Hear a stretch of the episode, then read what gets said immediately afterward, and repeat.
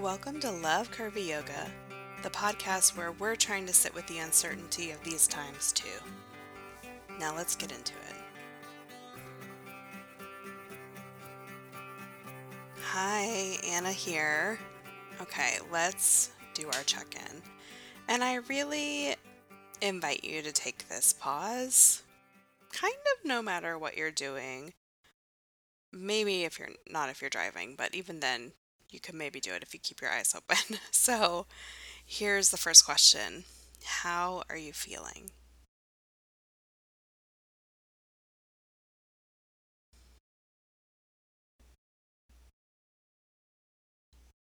And what do you need in your body?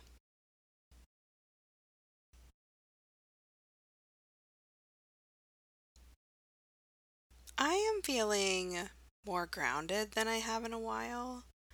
And I'm experiencing that in my body as, well, really as feeling more in my body. So I feel like I've been pretty in my mind the past few weeks. And what I need is a lot more of that. so, up next in our main segment, I am going to talk about don't know mind.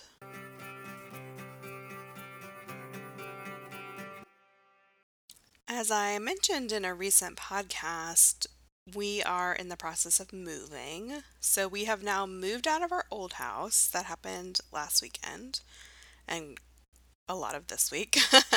and we are now in an Airbnb type house and trying to figure out where we're headed next. And so last week I had canceled therapy because I knew we would still have a lot of packing to do, and that was true. But I don't know why I bothered to do it because it just always seems like the week that I cancel ends up being the week that I most need a session. And that definitely turned out to be true last week. So, fortunately, my therapist was able to fit me in. so early in the week last week, I was pretty much in a bit of a panic, really uncertain about if we should buy a specific house that we were interested in or not. Everything felt really unknown. I couldn't make up my mind. I kept going back and forth. So, as my therapist and I hashed out everything that was coming up for me, she offered me a phrase to take into the rest of the week. And there were still several days where we were kind of going to be deciding what to do about this house before we saw it again. And the phrase that she gave me was, don't know mind. And as soon as she said it, it just landed in my gut. And I had heard something to that effect in meditation or Buddhist circles before. It's somewhat similar to the idea of beginner's mind, if you are familiar with that. So, just in a nutshell, the way that I think about at least beginner's mind is bringing this approach to something you're doing, a relationship, with the mind of a beginner and really just kind of approaching that situation or that person not as if you already know everything about it, everything is already written in stone, but when you're a beginner at something or with a new friend or whoever, you're more curious. And I mean, you can think about what it's like in these situations. Yes, there's also some trepidation, but you're also maybe a little bit more open to change or possibility or difference. So that's this idea of beginner's mind is just bringing some of those qualities into whatever situation or interaction you're in. So with don't know mind, the way that I experienced that, thought about it, that landed with me was coming into this situation with the house. It's a good example. Not having to know ahead of time whether we were going to get it or not. And that was really what was having me spinning was trying to figure out all these different scenarios and details when really what I needed was to be back in the house to feel it, to be in my body and to see what arose from there. So after that session, after I got that phrase, I really started to feel all of that, to start to feel more in my body. And anytime my mind would start to pick up a thread of, well, what about this? Or what about that? Or what, what was the closet like in that room? I would just come back to don't know mind. And all I would do is just say that phrase to myself, don't know mind. And it would just settle me. And I would remind myself that I didn't have to know ahead of time. Kind of another way, maybe, of thinking about this is is something we talked about a lot lately, which is being present. So, the have to know mind, if we want to phrase it that way, is a lot more, or need to know mind, all of those things, is a lot more in the future, kind of wondering what's going to happen without really the necessary information. It's kind of like there was no way for me to know it except in the present. My mind was just really wanting to make the impossible possible, basically. So, don't know mind helped me come back to presence. And I think what has happened with this is that if I could approach that experience without having to know ahead of time what was going to happen, then worry can lessen or even drop away. So when we walked back into that house, and Nick and I had done a lot of talking about don't know mind and wanting to feel it. So when we walked back in, that was my focus. It was really on feeling it and being open. Being open to loving it and being open to not loving it. Being open to it being the right house and being open to it not being the right house. So it turned out not to be the right house. and what was amazing about that experience is after all of that uncertainty and what ifs and da da da, was that when we were in there, when I brought that don't know mind, when I brought trying to feel in my body, I was completely clear. I had no uncertainty, no question. I was just like, oh, this isn't it. And it didn't even, it didn't feel bad, like, oh, I really had thought it might be and now it's not. You know, there was none of that recrimination that can come up for me sometimes in these kinds of moments. And I think because I had spent less time worrying and working myself into a hot mess after 100, 1 million percent doing that and earlier in the week, the experience there in the moment was not jumbled up. It's kind of like instead of trying to pre live the experience several days in advance, which is what I had been doing, and also several days in length, I instead showed up and then the answer was there. I read an email newsletter from the writer Courtney Martin recently, and in it she talked about this little yellow book of quotes from the meditation teacher Pema Chodron that she has kept on her bedside for many years.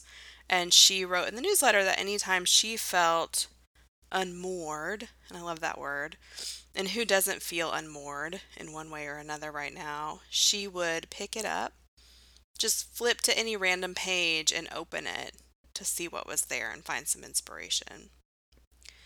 And she shared that recently her friend's mother was diagnosed with cancer, and her friend was putting together a care package for her. And so she asked Courtney if she had something to add, and Courtney decided to share this little yellow book. And at first, she was not sure if she could part with it because it's been her constant companion for a long time. But then she realized just how much of it she's absorbed and is living, and it felt important to pass that book along.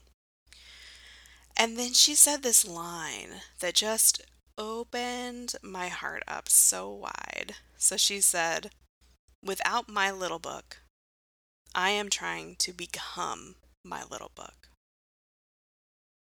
Ugh, isn't that so good? These are times of such uncertainty for all of us, even though we're definitely experiencing it to greater and lesser degrees in different ways.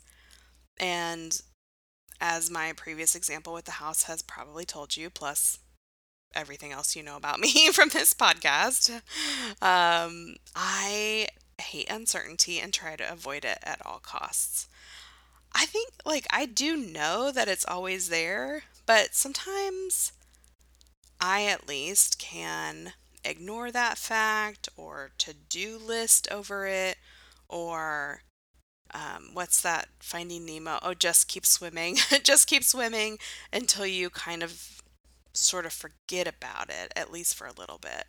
But this is one of those times when it's just right there so as i wonder about our jobs in the future or what changes we've experienced as a society that are permanent or what school will look like by the time Hazel is there, or where we're going to live, or, or, or, on and on and on, I'm really just trying to come back again and again to Don't Know Mind.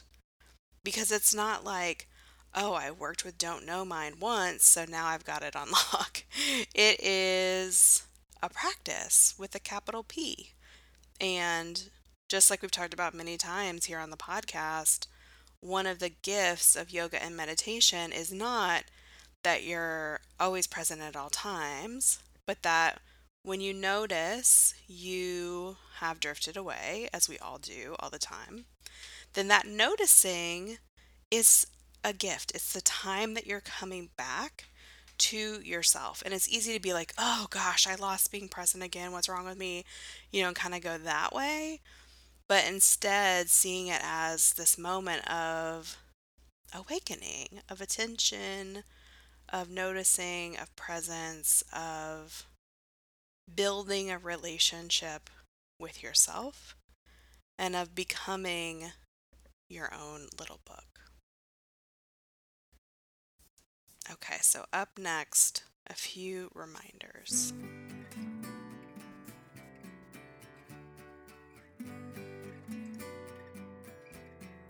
Okay, so a few reminders. First, the most important ones.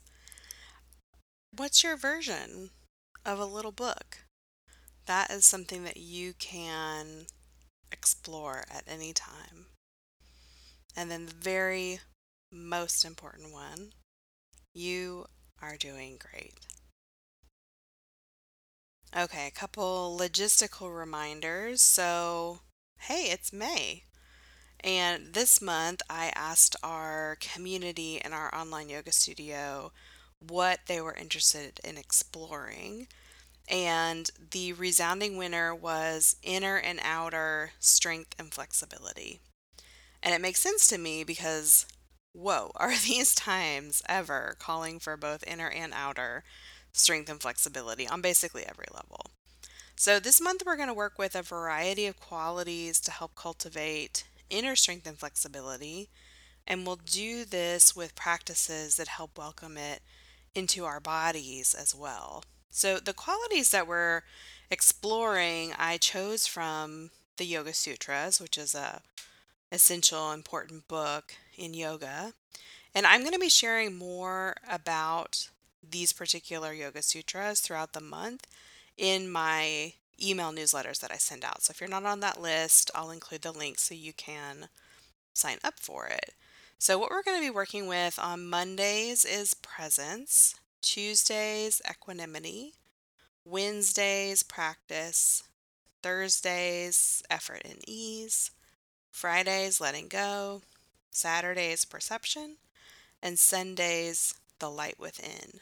So, if you want to see which Yoga Sutras correspond with those different qualities, then again, I'll be talking about that in our emails. So if you are a member, you can just go right to the site. You'll see the May 2020 category and you can just jump into the practices from there. And if you're not a member and this sounds like something that would be supportive for you right now, you're welcome to join. You just go to curvyyoga.studio and use the code CURVY C U R V Y, to save 50% off of your first month. Okay, if you have questions, comments, ideas for future episodes, please send them to me at podcast at curvyyoga.com. I always love hearing from you. And let's close here with one breath together. We'll inhale and exhale. The light in me honors the light in you. Namaste.